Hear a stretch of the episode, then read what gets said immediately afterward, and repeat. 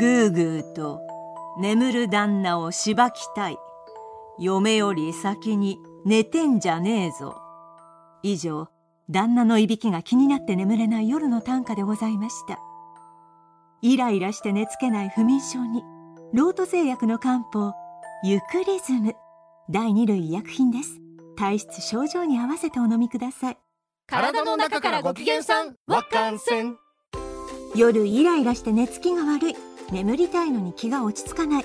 年とともに感じやすくなる。疲れやストレス。それに伴う自律神経の乱れなどによる心理的要因で起こる睡眠のお悩みにはロート製薬の漢方ユクリズム。不眠や疲労感などを伴う神経症に効きます。自律神経の乱れによる不眠症にロート製薬の漢方ユクリズムです。体の中からご機嫌さんわかんせん。TBS ポッドキャスト TBS ラジオプレゼンツのポッドキャスト番組オーバーザさんパーソナリティのジェーンスーです。堀井美香です。毎週金曜日夕方5時から配信されるこの番組。皆様今週もよくぞよくぞ金曜日までたどり着きました。本当にお疲れさん。毎回およそ30分私ジェーンスーと堀井美香さんが語らい。皆様から届いたメールを読み太陽の向こう側をオーバーと目指していくそんなトークプログラムとなっておりますお疲れですか？どうしたの？お疲れですか？お疲れです。っていうかさ今日9月19日なわけ。はい。なんでこんな暑いん？ですね。生まれて初めてじゃね？これさすがに。うんそうですね。ねいつまで、ざ残暑残暑言ってんの？残暑で残いやーも本暑当にどうどうなんですかね。なんかこれ10月もこんな感じなのかなってちょっと一応なんか来週から東京は少し下がってくると言うんだけど、うん。週末一回下がってまた上がるんだって、うん。なんかさ何ちょっとだけ暑い日が9月とか10月にあるとか、ええ。まあ、10月にびっくりするぐらい暑い日が1日ありましたねとかっていうのはわかるけどずーっと暑いのがこうも続くとさすがにやられるね。うん。体力が、うん。あなた偉いわよ。くそれでも一生懸命仕事しててさいやいやそんなの常に適当にやってますので大今丈夫です。日も目の上キラキラしてる。す。ごい光り物の魚みたいにキラキラしてる。ありがとうございます。あなたお疲れなんですもんね。ちょっとね。もうなんか今日私はラジオの生放送があったわけですわ、はい。ここいつも火曜日に収録してるんですけど、はい。でいつもここで終わった後 TBS に残ってパソコン持ってきてそこで仕事して5時になったらこれ撮るんだけど今日銀行行かなくちゃいけなくて、ええ。で銀行に行くんでラジオが終わったらすぐ帰って、えー、と書類を記入し銀行に行ってこう申しなんかこういろいろあったわけよ。申し込みをしたいとかこう反抗したいとかなんとかかんとかやってで帰ってきて事務所に行って事務所で23メールの返事がパチパチやったら銀行から電話かかってきてさっきの書類に1個不備があったと。気がつかなくて申し訳ない。戻ってきてくださいって。ん。でもうこの暑い中また銀行戻ってでまあ別にヒューマンエラーだからさ私もエラー向こうもエラーだからさもうしょうがない。直して二重線引いてシャバンじゃなくて会社の実印押してでバタバタバタバタって帰って久しぶりに銀行から物もらってちょっとねせっかくいただいたもの何ですか？これ。あラップラップですね。銀行からラップもらうの超久しぶりじゃない？わあすごい。まだあるんだね。あウェットウェットティッシュ。ウェットティッシュはまだわかるけどラップ。そうなのよ。私これさ銀行ってまだラップくれるんだ昔あね。あとさ私子供いないかわかんないけどさあのゆうちょとかでさはい。学資保険みたいなのやるといっぱいもらえるでしょラップとかアルミホイルとか。アルミホイルラップありました、あとなんかあのビニール袋を詰まってるやつとか、いまだにラップってすごいよね。すごいですね、うん。スポンジとかもらいましたあの。生活のね。そう。そうよね。もうちょっといいものくれてもいいのよっていう。さいまだにそうですか、ね。へー。これさなんでラップなんだろうね。男の人が来てもラップなのかな男の人が銀行口座開設だって銀行ね口座開設とかするとなんかもらえるじゃん。男の方また違ったりするんじゃないですか？まだそこにまたペンとかなんじゃないですか？性別の何かがあるんでしょうかね。ジェンダーがあるんですかね。じゃあ私は家庭的って思われたのかな。うちに電子レンジすらないっていうね。ございません。んでバタバタバタバタしてで、はい出てきてもうこれ始まっちゃう時間になっちゃったから今度、ええええもう急いでタクシー飛び乗ってえー「TBS まで!」っつって来たわけよ。えーだって仕事がだってあれですよね。あの「生活は踊る」というラジオをやって今ジェーン・スーさんおやりになってるんですけど それがなんと今までは11時から13時まで放送だったのが1時間お伸びになってお伸びになって 伸びるに「お」をつけるって初めて見た。お伸びになって。お伸びになって11時から14時までおやりになるっていう。ちょっとできるか自信ないんですわ。すごいそれを。最後の1時間グースか寝てるって可能性がね。いやいや1時間。後の1時間どんなコーナーを付け加えるんですいやか、少しねゆっくりやるってことにしました。単純にやっぱり今ちょっといろいろ詰め込みすぎで曲もねうん。途中までしかかけられなかったりとかあるけど、ね。うん。ゆっくり曲がかかったりする方がいいじゃないですでか。メールをたくさん読んでたくさん来てもね消化しきれなかったりしたわけじゃないですか？やっぱりねトレンドはゆったりよ。あいいですね。でもこの番組は無駄なことではい1時間喋りすぎ、もう少しタイトにしてもいいです。そうですちょっとこの前だからあの40分ぐらいの聞きましたけどちょうどよかったです。やっぱくどいよね1時間になるとね。うん1時間はやうんっぱりあの、ねもういいやってななっちゃうそうなっちゃいますから。私すごいさ、はい。ことに今日気づいたの、ええその話を今日あなたに世紀の大発見を教えてあげようと思って来たんだけど、はい。まあバタバタしてたわけじゃないですか、ええ。バタバタバタバタ汗かいて何やってんだって言いながらこうししながらね。あー楽して稼ぎてみたいな思い、誰でも一度は思ったことあると思うんですよ、はい。ね、不労所得憧れのとか、ええ。だけどええ。20代でええ。私たちが20代だった頃に楽して稼ぎてとかあのチュチュチュみたいな感じでバンバン稼げるようになりてえみたいなこと言ってて、そうなった人一人もいねえなと思って後に楽して稼いでる人誰もいない楽して稼いでる人はどういう意識で若い頃過ごされてたんですかね。でねじゃあじゃあ楽しないでねはい。いいよと忙しくて構わないっていう勤勉な20代どうなったかというと、ええ。誰も楽できてないわけ、ええ。だから楽して稼ぎてってこれちょっとこれ未来から来たおばさんよ私たち。はい。だちょっと50になったら何が面白いって聞いといて。いろいろコターゼができるわけ、はい。最近このコターゼ超流行ってるの私、はい。で20代の時に楽して稼ぎてって言った人で50になって楽して稼いでる人一人もいないの、うん。で20代の時に楽しないでいい忙しくていいって言った人でも楽して稼いでる人もいるの、うん。じゃあじゃあどこ楽して稼いでるよっていう人がいるわけですたまに、うんうん。いやそんなに大変じゃないよと、うん。仕事って言ってる人は、うん。常人から見るとめちゃ忙しいの。これすごいトラップだと思って。ああそうですね。なんかなんだろういろんなとこにこう旅行に行ったりしながらこうなんつうの？働く場所を限らないみたいなさ周りから見てるとすごいこうなんかあの余裕のある生活してるなみたいな人ってで本人も全然楽だよとか言ってんだけどよーく見ると常人でから見たらそれ超忙しいやつだから。わかります。はい。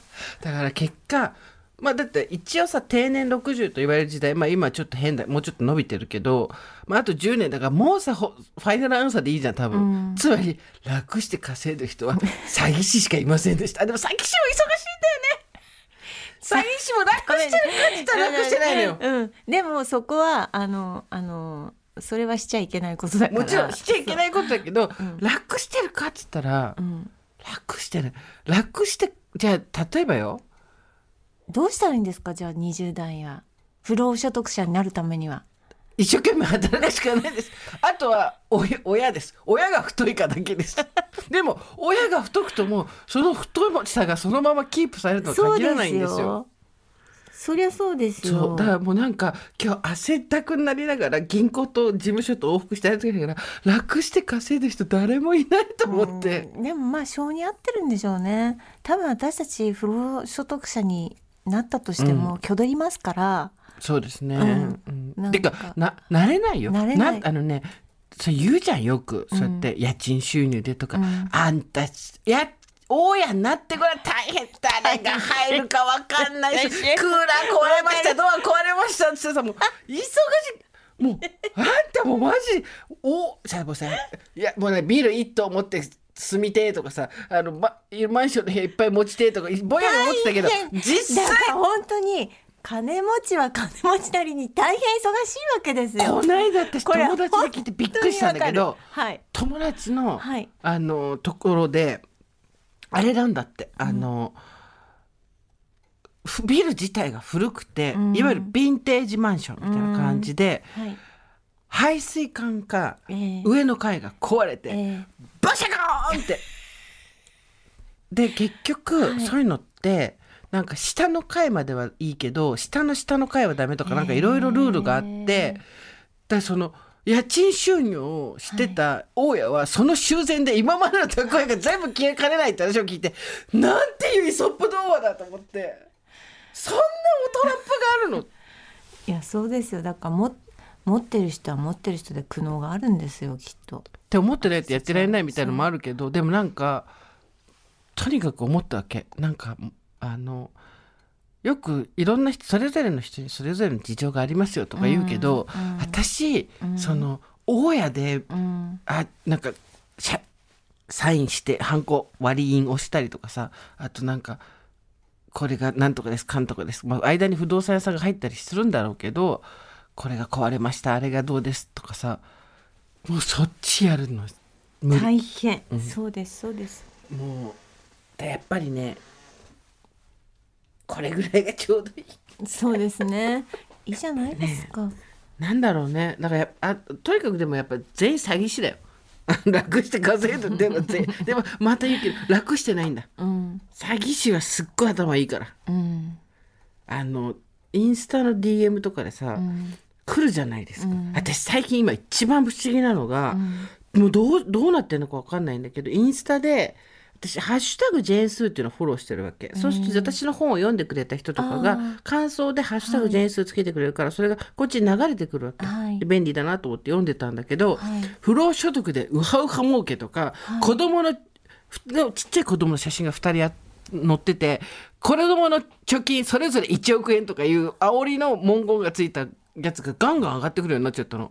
これなんだと思って見たら「ハッシュタグ JS が」をつけてる投稿としてそれが認識されてるわけよ。うんでじゃあハッシュタグついてんのかなって見ると、うんハッシュタグもついてないし別にタグもついてないわけ。なんつうの？ハッシュタグジェーンスをフォローしてるとあのいつの間にかそういうほら見て見て、インスタから副業やって思ったことっていうのが「ハッシュタグジェーンスをフォローしてるとこ届いちゃう、えー？で？じゃあこの人は「ハッシュタグをジェーンスをつけてるかっていうとつけてないのよ。うんだなんでこれが行くのかが分かんなくて。でじゃあもしかしてタグつけられてんのかなと思って見るとタグもついてないわけ。明らかにもう強力に加工した写真に、うん。インスタから副業とか副業嘘ばっかりとかなんかでこういうの私は粛々と毎日スパムっていうのを報告してるわけ、うんうん。スパムであるって言って、えー、と報告して、うん。ブロックってやってるんだえけど、ー。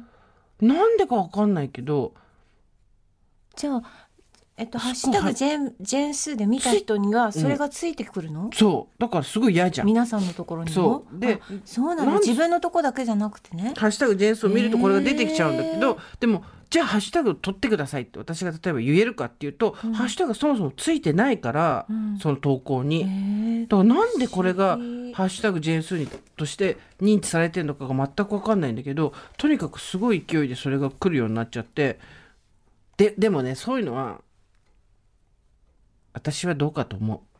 あのどういうことかっていうと、うん。そんな楽してお金は稼げないよっていう話、そうですよ。そりゃそうですよ。そりゃそうですよ。うん。あの50の人間が言ってたから本当だから。うん。ハッシュあのハッシュタグ不労所得は無理だよ。うん、うん。あの稼いで頑張って稼いでいこうよ。そう。てかまあ税金がね高いから本ね。当そうね。本当は全部持ってケツの毛まで抜かれるんで、うん。どうする？国税局からクレーム来たら。税金もしっかり納めて。はい。はい。ね。コツコツ貯めて生きていきましょう。え楽して儲けてとか楽して稼ぎてって言ってた人で20代とか30代で言ってた人で50になって楽して稼いできた人もいませんというはい。身辺報告でした。わかりました。結果報告でした、はい、なので皆さんもデータを取りまし若い子たちも肝に銘じてください。そうですそうですそうです。ね。まあ結果もしかしてそうなってるかもしれないし、うん、はい。でも楽してないよ。すっごい稼いでる人たちの話聞いてると絶対無理だもん。うん。めっちゃやってるよ、うんそう。あと実家が太い人は相続が大変そう。大変だよ。で人生って生きてるだけで超大だっ変て知り合いでやっぱりそのなんていうの、えっと資産管理するのにめちゃめちゃカロリー使ってるもんね、資産あれね管理って資産やっぱあると大変だよ大ね変ですよ。話聞いてると聞いてるとねどうどうなってんのってこう説明してもらうとすっごい大変だもんね、気がめいっちゃうよね、うん、いろんなところに話聞きに行ってこっちのマンションをこうするだこっちのマンションはこうするだっつって。ね相大続すると変どうのですよこうのっつってね。そうそうそうそう。そう一切ないからそういうの。私もないやっぱり身軽が一番ってことですよ。うん本当そうですね。身軽になってきましょう。あなただって物捨てまくってるからね、はい。身軽になってるよね、はい。私もこの間やりました。家でちょっと、あの断捨離しました。もうだから本当にそのなんか身軽にしたりとか将来的にやることはだんだん決まってくるんだなって思います、ね。あの先に行ってた先輩方の道をちゃんとそうね、はい歩んでます、私たち。だからその不労所得に関しても、先の先輩を見ればわかるということです。はい。つまりでも私たちがその先の先輩にもなってるんですよある種 そうですそう。だ私たちの未来は先の人を見ればわかりますし。そうなの、はい。親の言ってたこと大体正しいってすごいね残念な結果が待ってます、皆さん。だから先週もあのすーちゃんがその鬼怒川だなんだって言いました、ね奥日光って言いました。おペンションペンション。ペンション。言いましたけれどもやっぱりそこは私たちが20年前には考えなかった、はい。どうして5060のおばさんたちがバスに乗っていろは坂をうん渋滞の中にとっあのもみじ狩りって何だったんしていくんだろうっていう話だったじゃないですか、そこに今私たち現在地になってるわけですもんね。なってますよ。もう結局同じあのね最近すごいもう一個悩んでることがあって、はい。あの私なりに思ったこととか、ええ発見したことっていうのがあって、そういうの SNS とかに載せることがたまにあるんですけど、はい。あの自己啓発ボットみたいになっちゃうんですよ。自己啓発の人みたい。でもなんつうの？なんか自己啓発かっこ笑いみたいな感じになっちゃうけど、はい別に自己啓発したいわけじゃなくて、うん。でもなんか難しいよね。なんかさ親が言ってたことが意外と当たってたみたいなのも結構苦虫噛みつぶす話だし、うん。あとそのなんだろう簡素化されてしまった自己啓発みたいなものとかそれで何かこう欲望を喚起されて人がお金を払ったりとかっていうその現象自体はちょっとどうかなと思うしインディアンの教えみたいなのもちょっと安易なんじゃないのと思ったりもするけれどまあまあ、こういうことだよっていうのをやっぱりうん。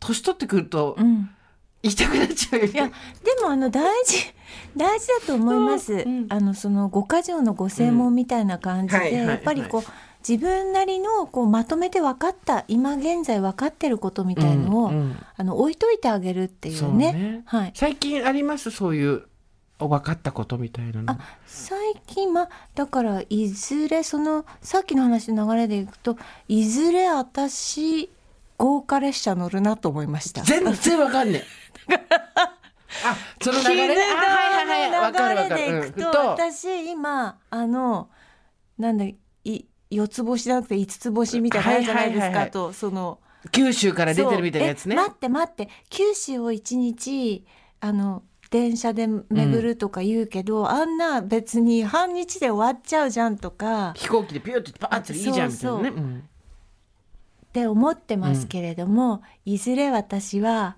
あの出雲に行くんだなと思いました。米子、うんね。出雲、うん。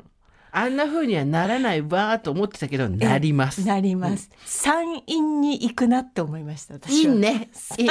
山山陰にようじゃなくて三行きます。陰に行くのよねそうです。出雲るね私たちもね。そうです。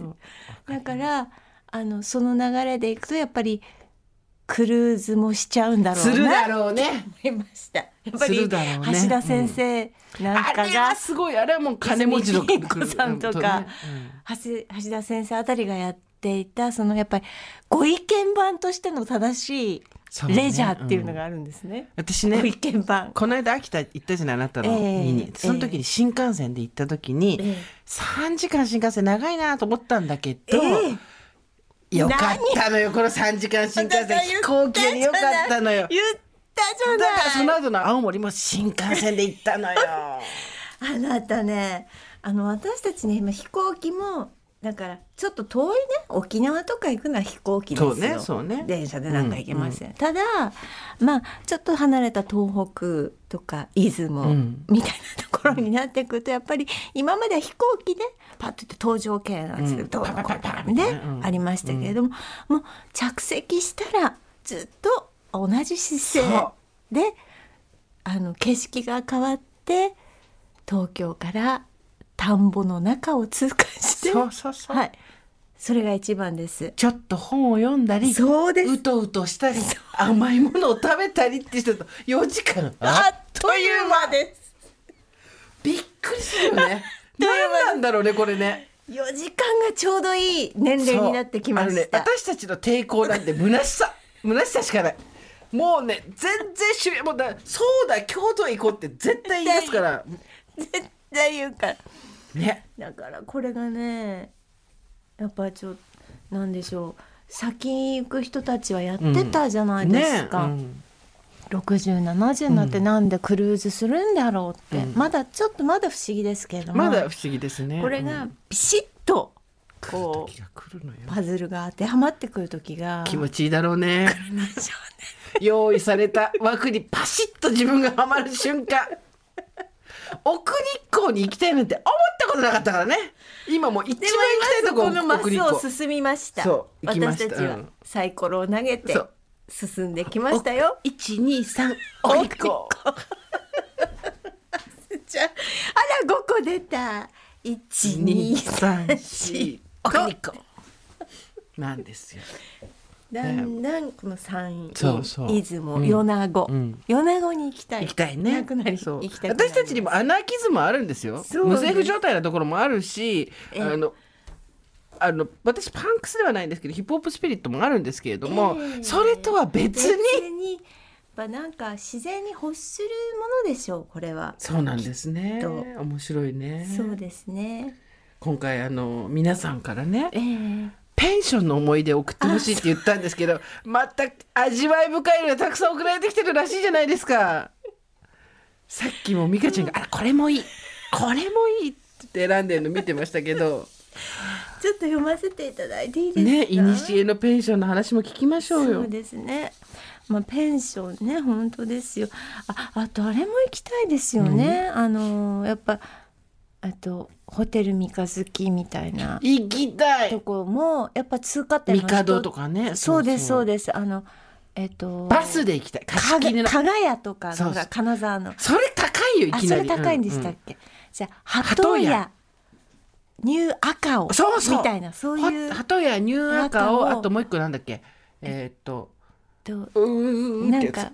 あそれ鳩屋か三日月。三日月。そうその三つよ。はい。そういうところです。三大ホテル呪楽みたいな。そそういうあの風呂の種類が30種類みたいなところがありますよね。あのあとほ なんとかスパ。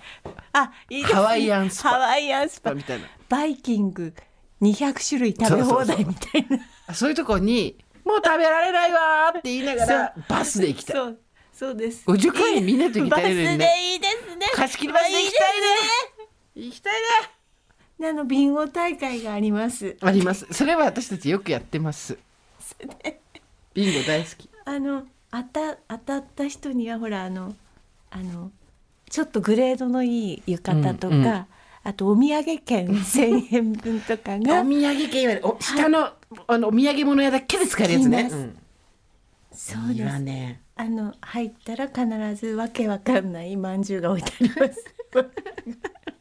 いやそこにおばさんまんじゅうっていうの入れちゃいましょうよいいですね入れちゃいましょうあの謎のゴーフルみたいなのも置いてますね。そうそうそういいですねいいですね。そこ行ってっていうそうでもその前にですまだ行けないから私たちはペンションのまず思い出でペンションです。うん行きましょうはい、ペンションいっぱい来てますよ。どうしたらいいですか？どうぞどれからでも読んでくださいそうですね。ペンションの思い出。何にしましょうかね。はい。じゃあおはこんばんちは。あこんばんちは。毎週楽しみに拝聴しております。もうすぐ40歳おばさんネーム春赤と申します、はい。ペンションの思い出です。募集しますというお話でしたのでこれはと思って筆を取ります。12年前になります、はい40歳だから今そしたら 28? 28ですね。当時現在の夫と付き合って2年目。彼のお誕生日をお祝いしようとジャランで検索。いいね！最高！紙じゃらんでしょ？ウェブじゃらんじゃないでしょ？紙じゃらんだよね。箱根にある野手あふれる天空の露天風呂が名物のペンションを予約しました、はい。当日は箱根彫刻の森美術館で楽しみ。名物の黒い温泉卵を食べ遊覧船で芦ノ湖を巡るなどいいね楽しく過ごしてから最高。いざ素敵なペンションへ。穏やかそうで素敵なご夫婦の趣味なのであろうカントリー調の素敵な室内。可愛い犬かっこコーギー、リビングではコーヒー紅茶手作りのクッキーをいただき可愛い部屋でのんびり過ごしました。そしてディナーへ奥様手作りであろう美味しい前菜とともにご夫妻から誕生日と伺ったのでとワインを小瓶でサービスでいただきました粋なご夫妻に感謝して彼と二人で乾杯。下戸な私にもとても美味しいワインでスルスル飲めてしまい楽しい夜美味しいワイン。するとどうしたことでしょう吐き気が止まらなくなったんです。疲れ切った体で前菜に2品に対してすでに3杯目のワインを飲んでいたためそれはもうてきめんに回りきってしまいました。座り続けることも困難でメインディッシュが運ばれてきた時には夫を一人置き去りにして部屋に戻り撃沈。起きた時には25時を過ぎておりました、後から話を聞いたところ倒れた私を心配して彼も中座。私の様子をひとしきり見て21時過ぎに冷め切ったお料理を一人で食べたとのこと、良くも悪くも忘れられない誕生日になったと笑ってくれたのが救いでした。慣れないことはするものではないですね。ということで長文乱文失礼いたしました。天気予報ではこれから秋の空気になってくるとのこと。しんどい夏を乗り切れますようどうぞご自愛ください。といただきました。いいですね舞い上がって盛り上がってええ。プレゼントされたワインをえ前菜2品で3杯は飲みすぎだ。ちょっと飲んじゃって。それは飲みすぎだ。しかも下戸なのに。そうです。そして犬はやっぱりココーーギーですすね。ね、うんやっぱりね。そうですね。ペンションナンバーワンドッグですね、はい。ーね。それでこう心配されたんでしょうね。そうですね。お宿の方にもね。いろいろペンションの思い出来ております。はい。じゃあ私の方も読ませていただきます、はい。町田市。はい。おばさんネームゆこるさんです。すさみかさんこんにちは。私のペンションの思い出です、ん。学生の頃のミスドでのバイト仲間と、えー。社会人になっても毎年年越しはえー。ペンションにお泊まりしてスノボに行ってました、もう完璧。天竜派以外がパーフェクト。すごい。100点きた。さっきからやっぱりワード出てくるワードが全部清里っぽいですよね。いいですか？学生の頃はい。ミスド、はい。バイト仲間、はい社会人になっても年越しはペンションにお泊まりしてスノボ完璧ですこれ以上の構文を作ることはできないもうなかなかこの令和の会話には出てこないワードがぎっしり詰まっています。そんな後聞いてください、はい男女7人冬物語です 一気に昭和。一気に。夜中に町田から2台の車に分乗し、えー。まだスマホがなかったのでトランシーバーでイントロクイズをしながらまた長野へ、すごいねこれ。トランシーバーでイントロクイズ？ね、でけでけてえる、ー。ピボン、賞味賞味とかやってたってことでしょ？まだ暗いうちにスキー場に着き、朝から一日中スノボ、その後ペンションへ。ペンションにはオーナーが飼っている犬がいて、名前はハイジ。部屋に案内され荷物整理をしたと思ったら、誰からか始まる枕投げ。はい。大晦日なので夕食は年越しそば、部屋は2部屋。男女分かれるつもりでしたが結局は一部屋に集まって、みんなで紅白を見ながら雑魚寝、翌朝はオーナーが作ってくれたおせちとお雑煮をいただき再びスキー場へ、半日滑った後白馬のジャンプ台をバックに写るんですで集合写真はい。帰りは息のような元気はなく運転手以外はうとうとしながら町田に帰ってきました、そんなペンションの思い出です。完璧です。53歳ぐらいですかねこの方ね。みんなこのパターンをや経験してますね。なんかねやっぱ正解が少なかった時代なので、はい。みんながやるべきこれっていうのがすごい明確にあったんですよそう平成。ねはい。すごいね。ホイチョイもう一回プロダクションです。うん。もう一回言うよ、学生の頃のミスドのバイト仲間と社会人になっても年越しはペンションに泊まれてスノボ。で雑魚寝。完璧だよ。トランシーバーでだから平成2ジェネレ台の車でトランシーバーでやり合うんですよ。すスキー天国へだよごいな。あ。これれちょっと読みたい読みたい。先に読んでいい？スーさん美香さんおはこんばんちはずいぶん前に一度メールを送ったことがある門田金斗と申します、はい。ペンションと聞き2度目のメールです。私が小学生の頃父が脱サラをして九州でペンションを始めました。脱サラ！最高です。今いいキーワードが来ましたよ。どんどん揃ってきました。脱サラ。今日はいいいいだ脱サラ80年代は日本各地の避暑地にペンションが建てられたかと思います。木々や花々に囲まれ大きなテラスのある洋風の建物。テーブルには野の花を生け夕食はふわふわオムレツ。庭で採れたブルーベリーのジャム。はいブルーベリーのジャム来ました。ブルーベリーのジャムも平成元年です。引き立てのコーヒー、そう。はい、手作りジャムですよねそれは母が夢見た世界だったそうです。スーさん、ミカさんがイメージされている通り、父はヒゲを生やしておりました。さすがです完璧です ペンションジェネレーターです。私は夏休み、冬休みと手伝いをして過ごし、バイトの大学生とおしゃべりしたり、お客様と遊んで過ごしました。い、ろんな、いろんなお客様をお越しになり、人生っていろいろあるんだなと学ばせていただきました。このいろいろ本当は話したいろいろあるんでしょうね。今思い出すとお祭りのような時代でしたね。両親が高齢となり、私たち子供も遠方で生活しているため、今は営業していませんが、今も両親はそこに住んでおります。両親二人は広すぎる厨房やほぼ使わない客室、たくさんの絵本を、えー手放せずにいます。普段は考えないようにしていますが、あの場所どうするのか、子供の私たちが近く決断しなくてはならないのでしょう。長々と失礼いたしました。ちなみにペンションの名前はフランスの画家の名前を付けておりました。えー、なんだろうなんでしょうね、フランスの画家。なんだろうねフランスの画家が一人も思い浮かばないです、私たち。もうピカソはスペインでしょ？うんモネじゃないですか？モネ、あ、じゃあモネですね。ペンションモネ最高ですね。スーさん、ミカさん、スタッフの皆様、ご助会員の皆様、残暑なお厳しきより、くれぐれもご自愛くださいませ。っていうことで。あー素敵今だんだんあの言葉がワードが揃ってきました。ね。ペンションワードです。ペンションワードですね。脱サラブルーベリージャム、コーギーオーナーはヒゲ記念日のお祝い箱根彫刻の森美術館。言ってないじゃん。誰も言ってない。箱根彫刻。あとあれですよ、やっぱり、トランシーバーでイントトロクイズラン。シーバーで。向かう人たちのね。いや、私これ本当に、こういう青春がなかったから、ミスドのバイト仲間と社会人になっても年越しはペンションにお友達でスノボって、これ、なんだろう。役満ってこういうこと言うのよね、多分ね。すごいトランシーバーでイントロクイズそう練馬の入り口ですねあのカンパチのところね 私そっからみんな行きましたねはい、すごいですね。はい、あ、素敵じゃないですか。じゃあ、ちょっとまたはい行きましょう次行きか。えっ、と、ちょっと待ってください。はい、行きましょう。はい。スーさん、ミカさん、はじめまして。はじめましてあやと申します。どうも毎週配信を楽しみにしているありがとうござい50ます代突入したてのお年頃おばさんです。私の地元栃木県の話題が盛りだくさんだった前回の配信を聞きいても立ってもいられず初めてメールをさせていただきました。栃木県の方がざわざわするのはあのーあの時以来です。何の時ですか？あのえっと ほら山に金植え徳川埋蔵埋金。以来です、反応があったのは奥日光すでに涼しいです、ええやっぱりね。最近はハイソなホテルも立地していますがまだまだペンションも健在です、うん。ペンションならナスも数多くありおすすめです。そうね。はい。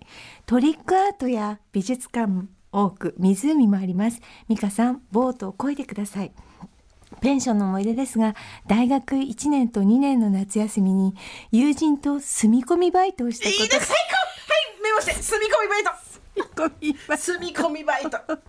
恋が芽生えたり芽生えなかったり。トここからですバイト情報誌 from From A. From A From A. ね from A 知らないんだろうな知らないよ、若い子たちは。今何言ってんの？みんなバイトルとかな。かなでそうね。From A. 夏の住み込み特集を見て夏の住み込み特集 私は地元の大学に実家から通っていたので少し冒険も兼ねて1年の時は軽井沢2年の時は残念ながら奥日光ではなく日光のペッションで働きました、うん。軽井沢の方は大学生が夏学宿するような旅館だったのかな。こじゃれた料理は記憶にないですが鯉の洗いが美味しかった。日光では朝食の焼きたてのクロワッサンが美味しかった。スクランブルエッグ用に大量の卵を割るんですがバイト同士でどっちが早くたくさん片手で割れるかを競争したりお部屋のお掃除が終わってして昼食後の休憩時間には近くの美術館に行ったり滝を見に行ったり野生の猿に追いかけられたりなかなかできない貴重な体験でした。うん話は変わって現在先日更年期障害の基礎を学ぶ研修に参加してきました。私の心に刺さったのは更年期障害は不定収素の集合体、ね。なるほど。肩が凝る腰が痛い手足が冷える。などなどお年頃になると不定収素ばかり。納得。でも更年期障害にも終わりはある。渋港でご助会の方々と一緒にゲラゲラ渡って更年期も吹き飛ばしたい。秋はいつ来るのか。渋港はさすがに冬なんだろうなと想像しつつその日まで皆様どうぞご自愛くださいということでありがとうございますいますいいじゃないですか住み込みバイトはこれね、はい憧れましたね。いいですね。フロム A で情報を探したものです。そう電話してね、はいよくそんなことができてましたね、ええ知らない人にも電話するの嫌だもんね いい言葉が並びました。それでやっぱり栃木からこう渋港に来るっていうこの逆の流れですね。そうそうですよいいと思います。いいと思います、はい。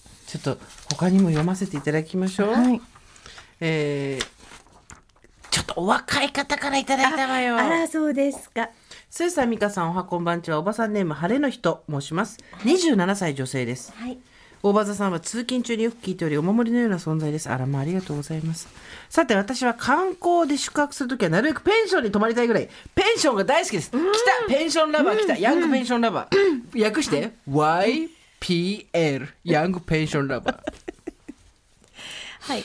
今4年付き合ってる彼との記念日にも毎年どこかのペンションに泊まっています。まあ記念日はペンションです。ね、はい。ペンションの好きなところはアットホームなところ、オーナーの好きが溢れている空間にお邪魔できるところ。旅館やホテルと違ってこじんまりしていて食事やお風呂の場所が近いところなど、気張りすぎずでも普段とは違った体験をできるのがペンションのいいところだと思います。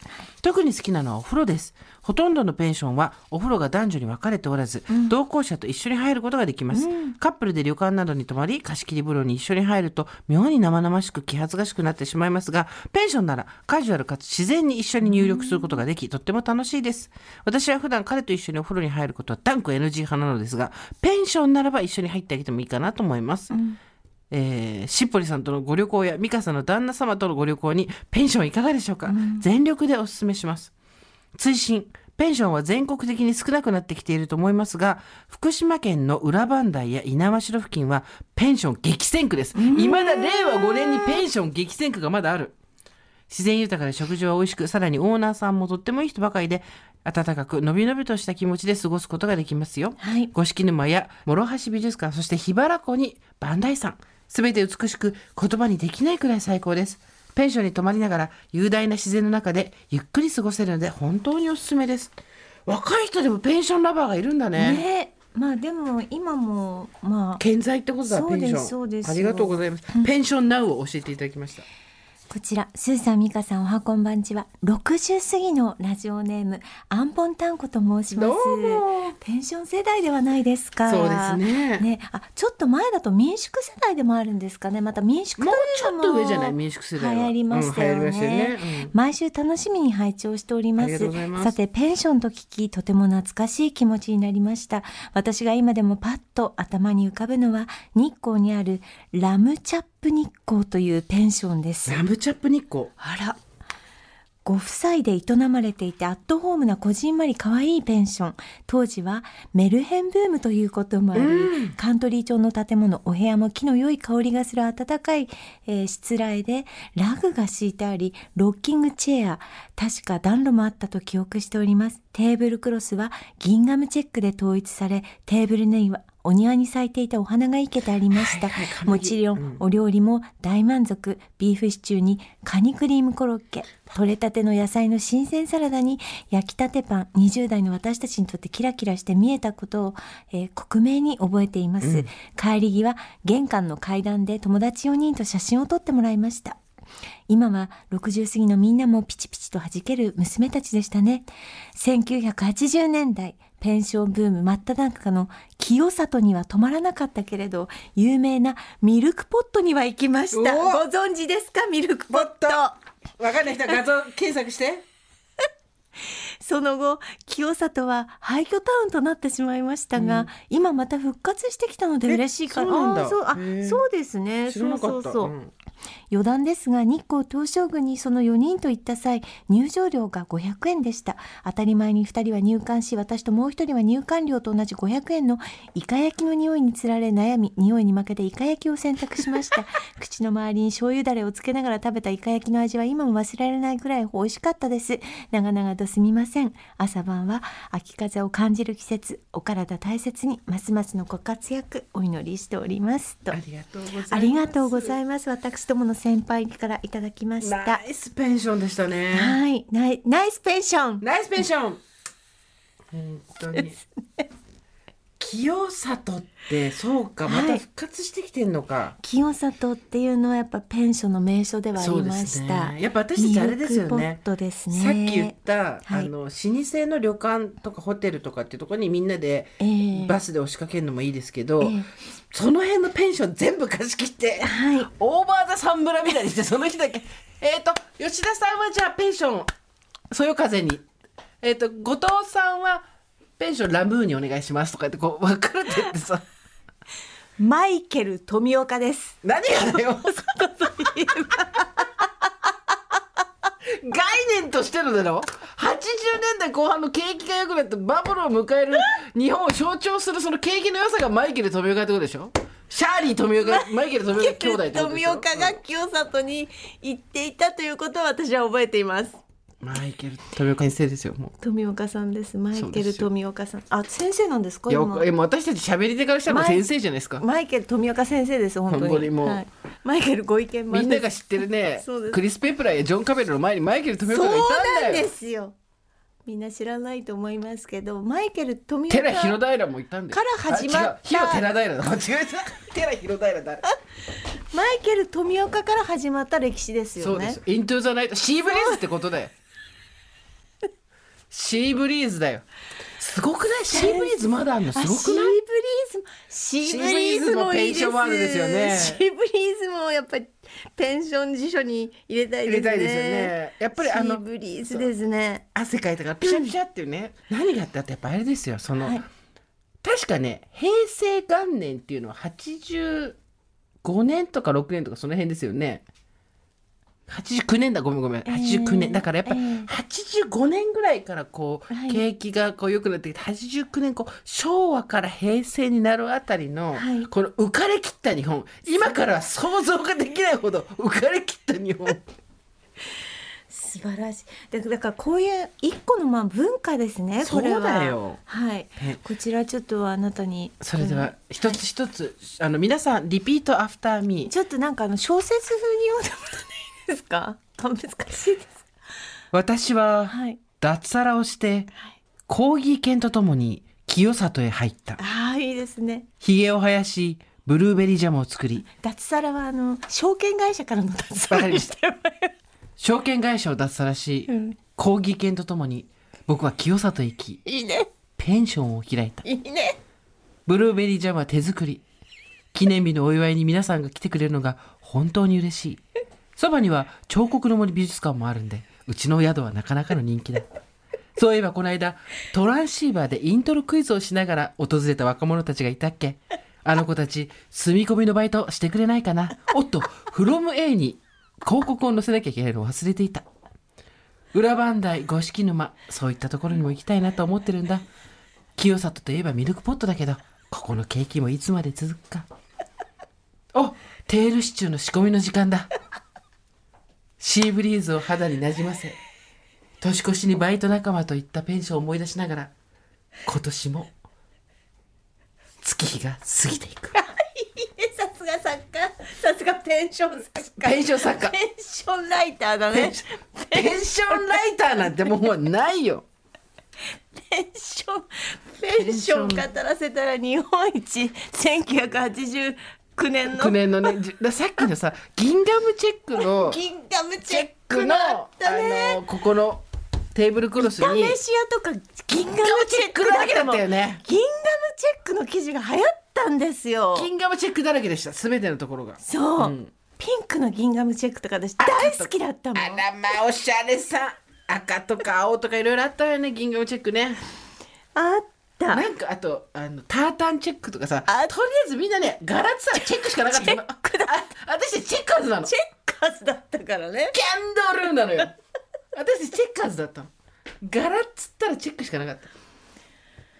いい時代だな。もうちょっと年取るとペイズリーも着てたんだけどちょっと若いのにはそうね。ペイズリー大人だったね。というわけで次はですね皆さん来週は DC ブランドの思い出お願いします、DC ブランドこれは若い人たちを全員置いてきぼりにするよ。そうね。いやーこ Do ファミリーてあそうドゥーファミリーやりました。パーソンズアトリエサブアトリエそう。懐かしい。アトリエサブは表参道の同潤会がまだ昔あった時に中に入ってました。懐かしい。IS 後のつもり千歳です。懐かしい、ね、つまりオリーブってことなんですよ。オリーブに乗ってたってことなんですよドゥファミリー欲しかったもんね。ドゥーファミリーね、そうね。ビバユー。ビバユーあったね。懐かしいのがたくさん。いやだでさ高かったんだよ。そうなのよ。スーツとかもなんか10万とか普通に行ったんだよそうなの。ね、全てが喪服みたいな値段だったのよ。そう高かったんだよね。デパートで服私の友達でいまだにデパートで服買ってるのがいてさ「あん。たすごいね」っつって。令和になってまだデパートでいやいや服買って。る私も買うよデパートでした目の前にいました。全然買でうででであのいわゆるファストファッションで服買わないのよその人。あずっとデパートで買ったの。ああ私うんまあそうかも。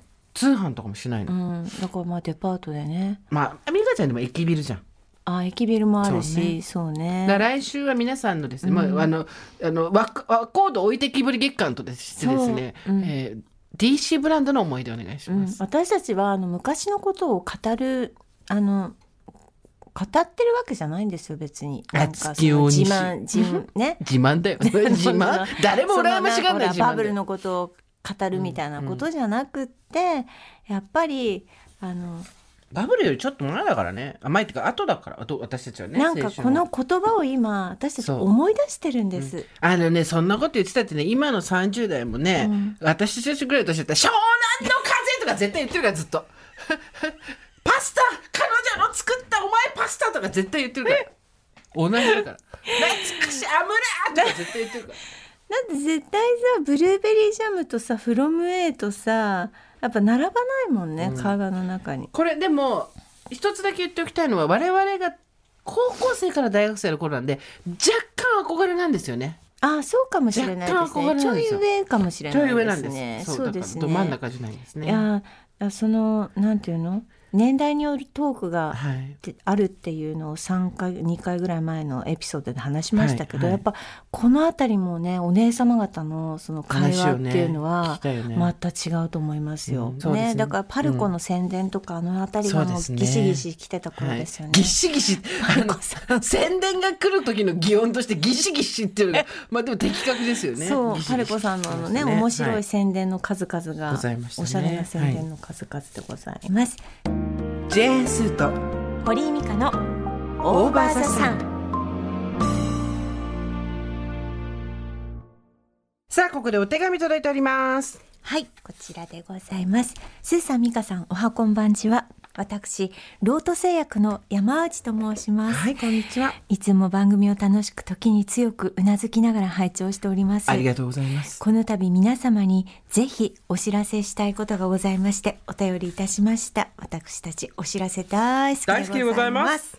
ロート製薬ではこの9月にブルーミオという新しいスキンケアブランドを発売いたしました。えーブルーミオはい。重ねた日々の先にある自分らしさを愛してほしいという思いから生まれたブランドで肌の中で徐々に広がる老化炎症などの乾燥に着目し、独自成分ブルーセラミドが肌を整えるという商品でございます。そしてブルーミオでは講師ともにいろいろな出来事が巻き起こりがちな40代50代の方々の心を少しでも鎮められたらという思いから LINE のニュースレターをスタートいたします。はい。あ素敵。心を鎮める新月の日に毎月届きます。あら。気が利いてる。気が利いてるわ、ね、名付けてニュームーンレターです。ニュームーンレター。新月の日に届き新月って9月で言うと何日ですか？この前新月でしたよね15日でね、収録の日が、はそうだったんです。だから新月の日に届くんです。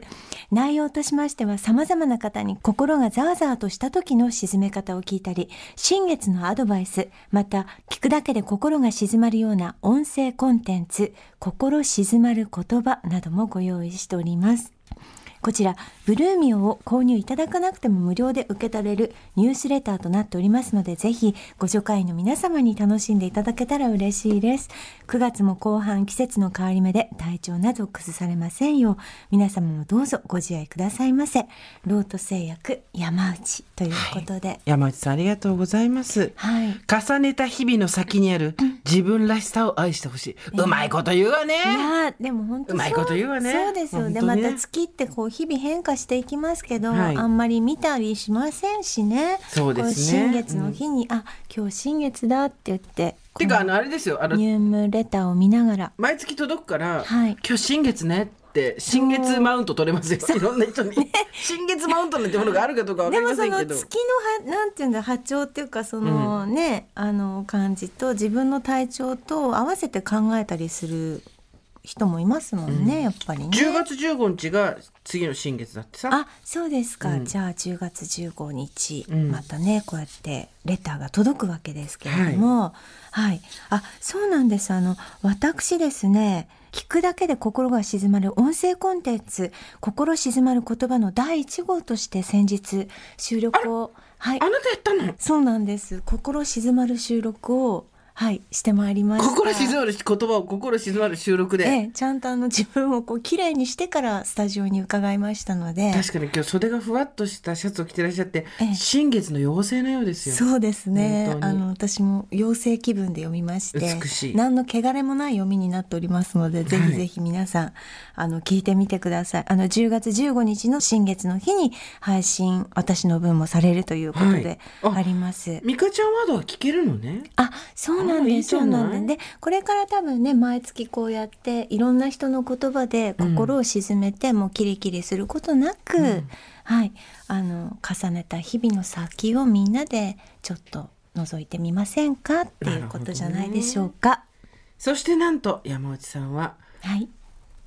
自分らしさを愛してほしいという思いのもとはい。超太っ腹 超太っ腹、山内さんの超太っ腹に私たちの心も静まります。潤います、はい。ブルーミをご助会員50人の方にということで、はい。50人分ご用意してくださいました。心が今静まりました。毎回不思議などうやって倫理が通っているんだ。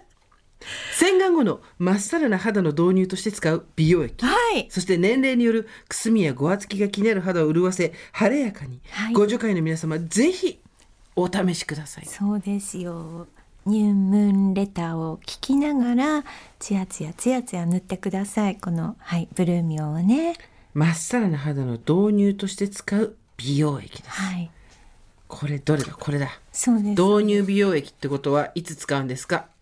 一番最初だと思います。そうです洗顔後手のひらに適量23プッシュを取り顔全体に優しくなじませるで、このパッケージも綺麗ですね。ブルーだからね、うんすごい素敵よね、月をイメージした感じですけれども、ステップとしては導入美容液の後に化粧水それからはい美容クリームということで,、そうですねもちろんブルーミオには化粧水と,、えー、とクリームもございますよいい青ですね。ブルーセラミド。はい。ブルーセラミドだ。私たちの青春は青い春がここにあるのよ。そうです。そう。セラミド。でもねかさつく毎日をこうやって、はいちょっと落ち着きながら月を見ながらっていうことです。はい。ご希望の方は懸命にブルーミオと書きまして over.tbs.co.jp までブルーミオと書いて over.tbs.co.jp までお寄せください。郵便番号住所お名前忘れずにお願いいたします。ニュームーンレターの登録もぜひぜひお願いいたします。LINE ってこと？そうそう、うん。LINE からっていうことで。絶対これ登録しないと忘れるよね。物忘れ。そうそうそうですね。あれいつからもうできるんですか？これは。もうできるんですね。もうできます。あじゃあもうできるってよ、うん。みんなやっちゃってって検索してね。そうです。新月と物忘れの戦いはなかなか厳しいよこれ。そうですね。これ登録しとかないとそねうですあ忘れたってそうそうそう。